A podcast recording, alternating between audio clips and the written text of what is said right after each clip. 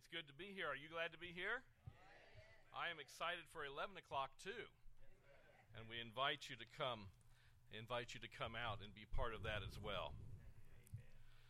So I'm going to be there.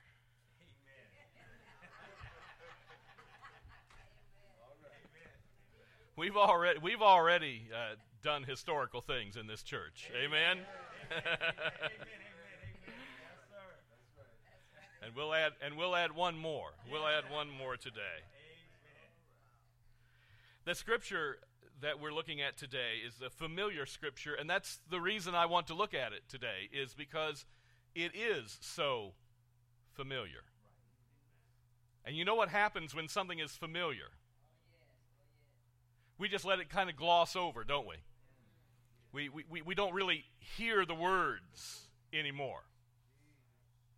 Sometimes I suggest that for Christians who have been Christians for a long time, that they, they pick up a, a different translation of the scriptures and start reading in a different translation so they'll hear the words again because it'll be it, it, it will be uh, written with a little different nuance and and all the words won't be exactly the same. But this is one of those passages which it doesn't really change much from one translation in the english to another it still sounds the same so that's why i want to focus in on it because it's one of those passages that we hear every single month when we serve communion. Right. Here it is from the New Living Translation, which is uh, it's one of the translations I use a lot in preaching.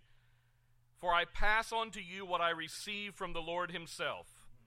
On the night when he was betrayed, the Lord Jesus took some bread and gave thanks to God for it. Then he broke it in pieces and said, This is my body which is given for you. Do this to remember me. In the same way, he took the cup of wine after supper, saying, This cup is the new covenant between God and his people, an agreement confirmed with my blood. Do this to remember me as often as you drink it. For every time you eat this bread and drink this cup, you are announcing the Lord's death until he comes again. Amen. cannibals. Cannibals. That was the accusation made against the early Christians. Right, right. That they were cannibals. Right. Many pagan idol worshippers called the, the early Christians cannibals. Why? Because they often held their worship services privately, in secret, for fear that, that they would be taken away and crucified like their master had been. Secrecy always breeds that speculation and accusation from those who are on the outside.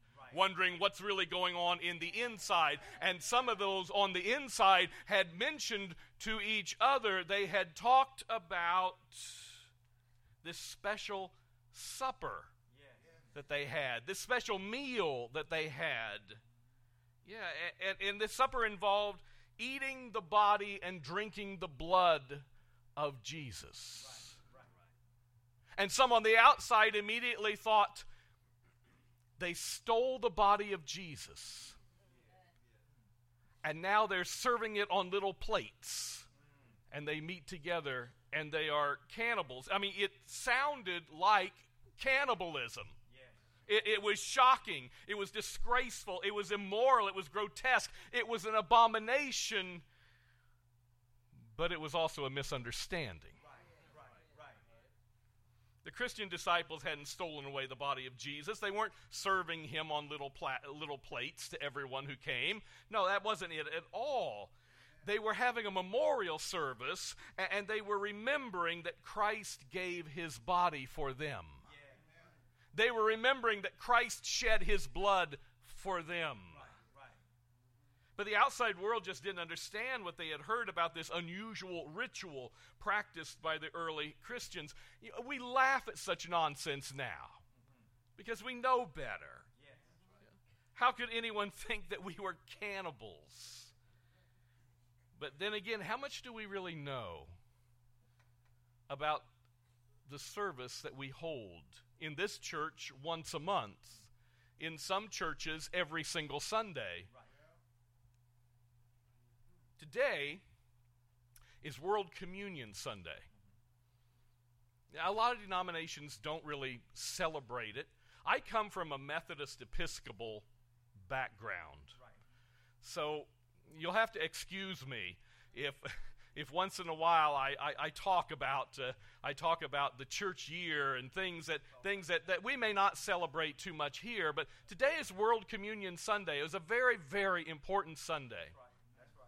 Right. All around the world today, the first Sunday in October, all around the world, various denominations of Christians are celebrating the Lord's Supper. They, because everyone doesn't always celebrate the Lord's Supper like we do on the first Sunday of every month. Right. Right. But, but World Communion Sunday, it, it, it's, it's meant to be a show of unity and solidarity, uh, of common faith and practice. All around the world today, Christians are meeting together and they are breaking bread and they are, they are, are, are partaking in the cup. And, and so I want to talk a little bit about what does that really mean? Because we are living in troubled times, folks. Have you noticed that? I've got good news and bad news, I think. The good news is God is on the throne. And we know that ultimately He will rule and He will reign. I've read the end of the book. We come out the winners. The bad news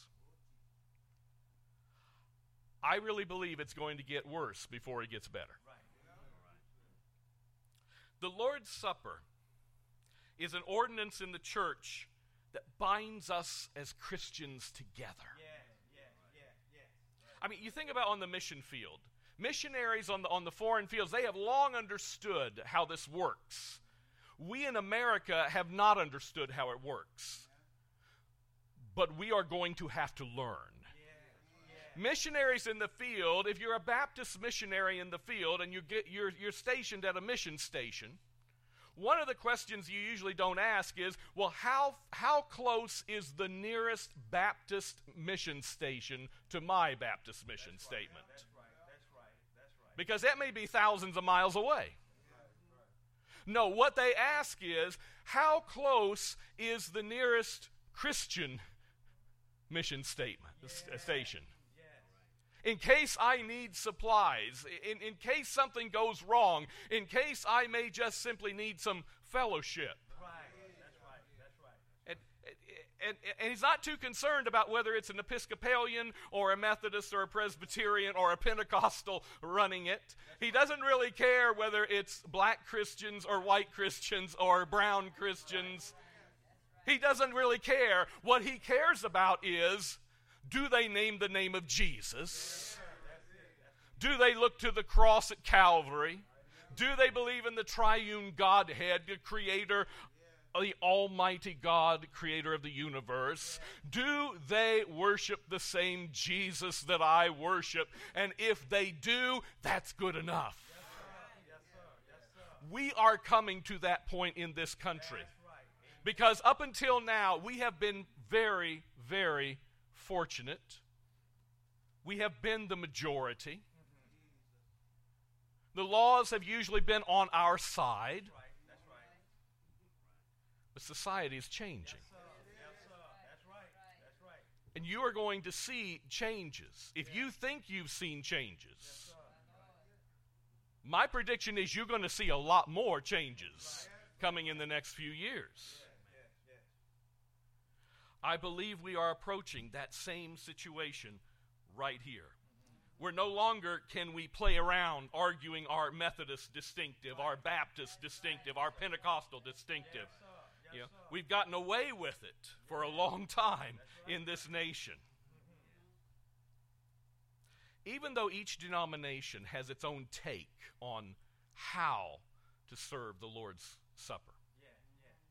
And I mean, there are there are so many different ideas and practices. I mean, even what do you call it? Is it the Lord's Supper? Is it Mass? Is it the Eucharist? Is it communion? Is it the Lord's table? And, and then wafers or loaves? Wafers or loaves. And if you go with the loaf idea, individual loaves or one big loaf. And then individual cups or, or one big communion cup or, uh, yeah, community cup. And then what do you put in that cup? Is it grape juice or, or is it wine? Do you serve it in the seats to people sitting in the seat, or do they have to come to the altar and, and receive it? And who serves it in the first place?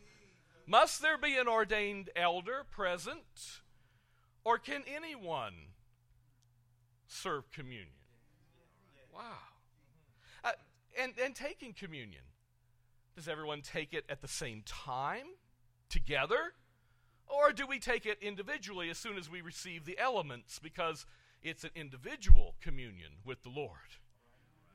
Oh, we can go on and on. I have th- those are the practical aspects uh, that you have to consider. Uh, we haven't even talked about the theological aspects, and, and we won't even get into that today. But while many different Christian groups may differ on these various points, nevertheless, most Christians celebrate the Lord's Supper, whatever they call it. You see, it's one of those things that binds us together. It's one of those things where in which we can find common ground with other believers in the faith. So let's look at the Lord's Supper and let's take it apart in the next 20 minutes, 15 to 20 minutes that we have together. First of all, in this passage, I see I see his incarnation. I see the incarnation of Jesus. But Jesus Jesus took some bread and he gave thanks to God for it and then he broke it into pieces and said, "This is my body which is given for you." The incarnation. The second person of the Trinity took on a human form when he was born in Bethlehem as a baby. He became a human. This divine second person of the, the Godhead, God Himself, took on a human body. We call it the incarnation. Romans 8 3, God sent his own Son in a body like the bodies we sinners have, yet he was not a sinner. Philippians 2 7, instead, he, meaning Jesus, gave up his divine privileges and he took the humble position of a slave and was born as a human being when he appeared in human form. Jesus never had to leave heaven. He didn't have to. Let's face it, that was a comfortable place. Seated on the right hand of God the Father Almighty, second person of the Trinity, creator of the world. He didn't have to do this. He never had to take on a human body that was obviously beneath the dignity of Almighty God. But he did. That's the incarnation, and we see it as we celebrate communion. He took on a body. Sec- secondly, I-, I see his devotion.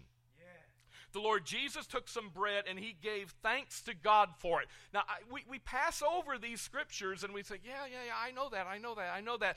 I want you to think about that for a moment. He took some bread and he gave thanks to God for it. For what? For the bread. What does the bread represent? He just told us his body. Jesus gave thanks for his body. How often do you give thanks for your body? That, that body that's deteriorating, that body that's wearing out. Jesus gave thanks for that body that he decided to take on himself, that same body that had given him 30 years of hard work and toil and labor and pain. The body that he knew was going to give him so much pain within the next 24 hours. As he would be beaten and whipped, he would be, he, he would be stuck with a spear. He gave thanks for it. Think of all the time we complain about our bodies. I mean, everyone can't have a body like me. I, I'm sorry. I'm, so, I'm sorry. I'm sorry.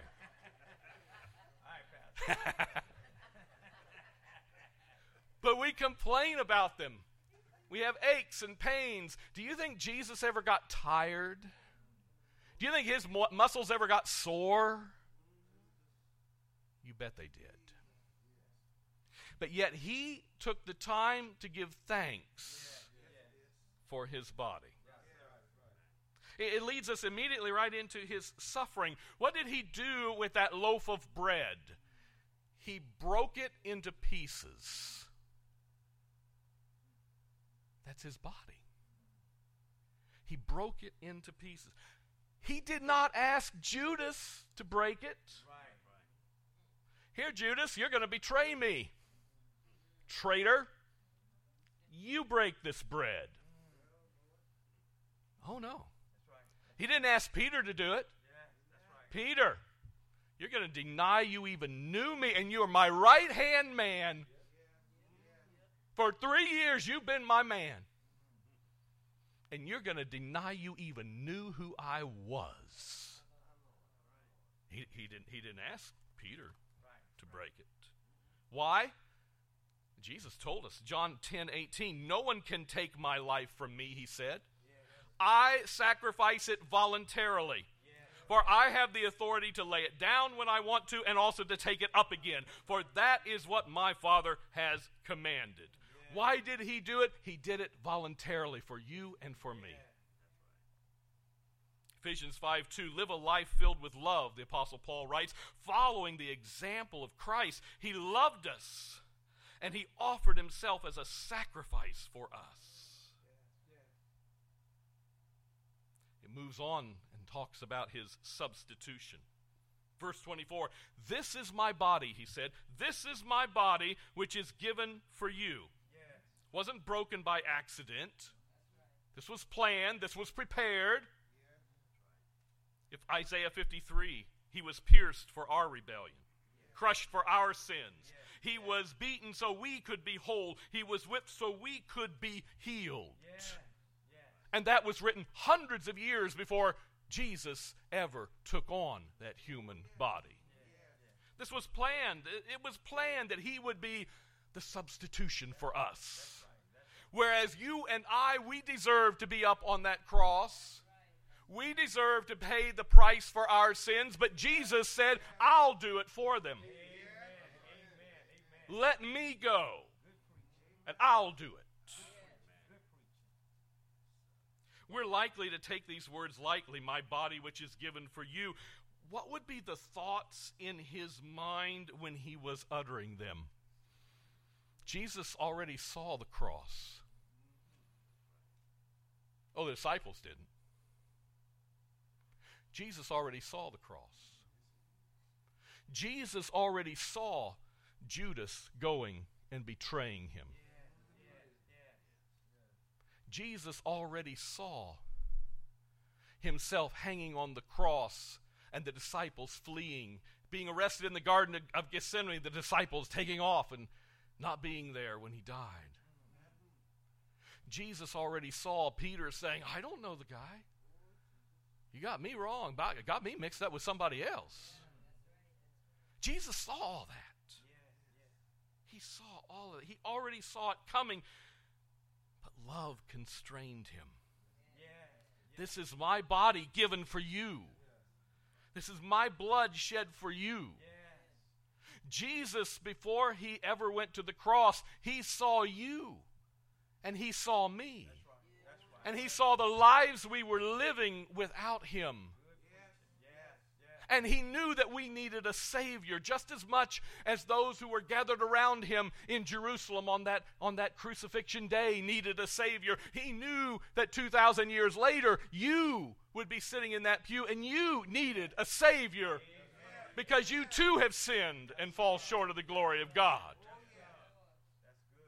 He saw it. He saw you.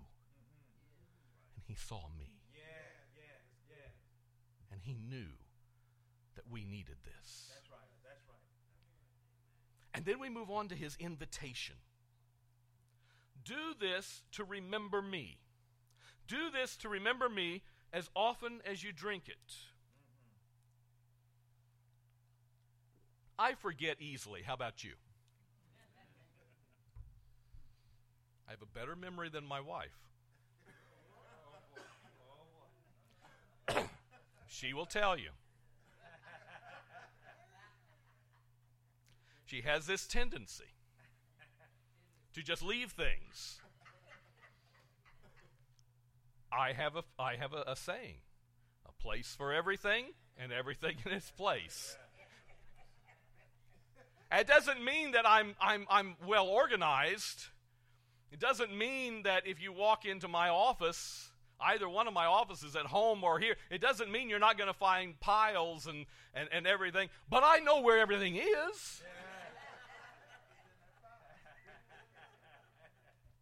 But my wife will literally walk into my office, my home office, and she will take her shoes off uh, when she sits down you know, to talk to me for a while. And then she will get up and she'll leave, and her shoes will be right there. and then, and I, I won't move them. I'll just leave them there. It's, we've done it for 30, over 30 years. I just leave them there, but I make a mental note. Those shoes, that, all right, they took them. And then two or three days later, have you seen my shoes? The, the ones, the you know, the ones with the little uh, pearl things. I said, yeah, they're next to the chair you sat in in my office. Uh, just go get them. We've done that for thirty some years. But I forget things too. We all are forgetful, out of sight, out of mind.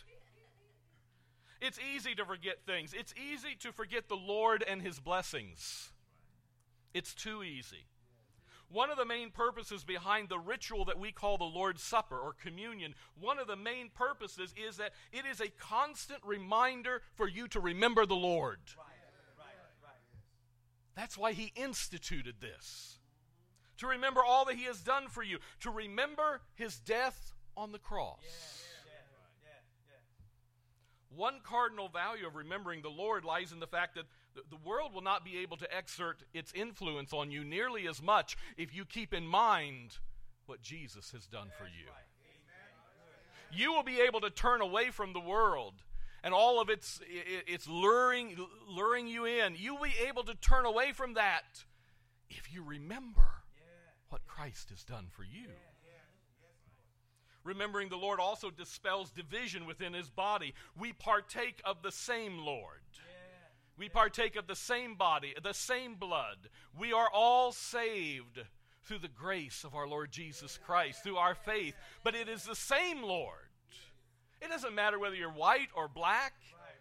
It, doesn't matter whether you call yourself a Baptist or a Methodist or Episcopalian or Presbyterian. It, it doesn't matter. We are saved through the same Jesus. After atonement has been made by his suffering and death, there comes this invitation to partake of the benefits purchased. Grace is obtained through us remembering and meditating and pondering upon the meaning of this ordinance. Let's move on. His purpose.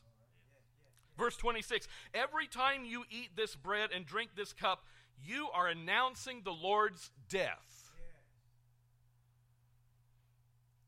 that seems a bit odd.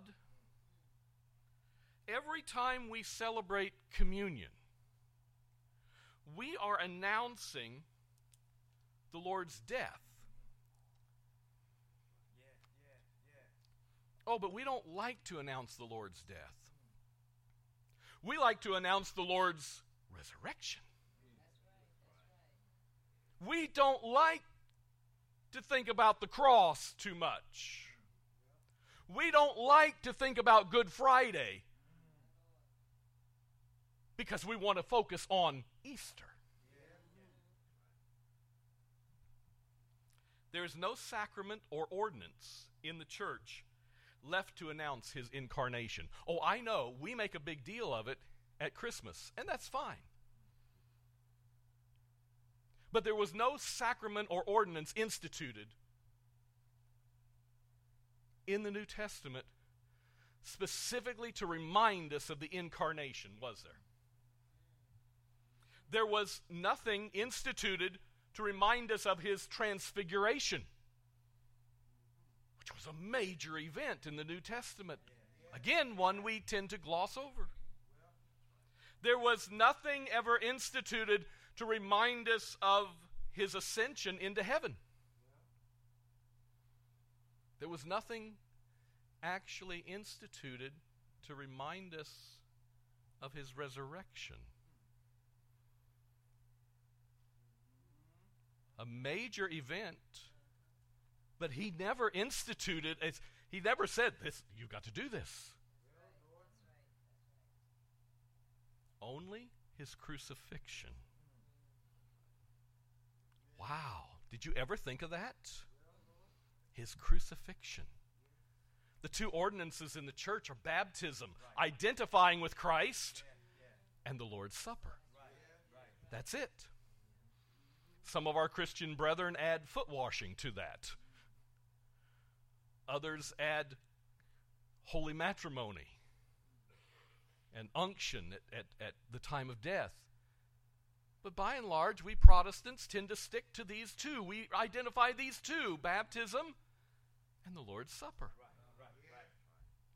We tend to de emphasize, though, the crucifixion. We take Christ off the cross. We have that empty cross. Why? Because we want to let that remind us of the resurrection. We always want the resurrection. But let me tell you something there is no Easter Sunday without Good Friday. How do the apostles approach this? The apostle Paul, 1 Corinthians 1:23, we preach Christ crucified. Wow. Galatians, the Paul says again, as for me may I never boast about anything except the cross of our Lord Jesus Christ.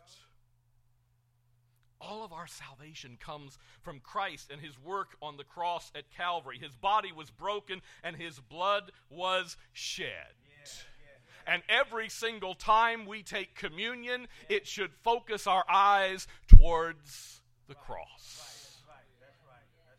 And we are proclaiming the Lord's death. And then his pronouncement. Verse 26 You are announcing the Lord's death when you partake in communion until he comes again. Jesus said, Don't let your hearts be troubled in John 14. Don't let your hearts be troubled. You trust in God, trust also in me. There is more than enough room in my Father's home. If this were not so, I would have told you. I am going there to prepare a place for you. And when everything is ready, I will come and get you so that you will always be with me where I am. You are announcing the Lord's death until he comes again. Christ is coming again. Oh, we can, we can get into all kinds of, of, of, problems trying to figure it out.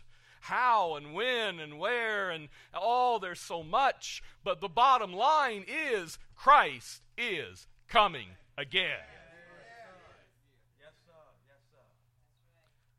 Why do the cup and the bread represent Christ's death? When the body is separated from the blood, you've got death. You cannot live if you don't have blood pumping through the veins of your body. When blood and body are separated, it means death. Today, the blood and the body are separated when we take the Lord's Supper. We hold one in one hand and one in the other hand.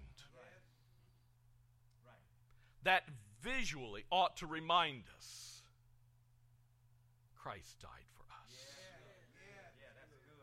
Every time you dine at the Lord's table, may you be reminded of all that He has done for you. When Christ comes again, as He promised, we will have no need to celebrate Holy Communion because He will be with us. And we will be with Him forever. But until that time, remember that Christ died for you. Until that time, remember that Christ gave his body for you. Until that time, remember that Christ shed his blood for you. Until that time, remember that Christ is coming back for you.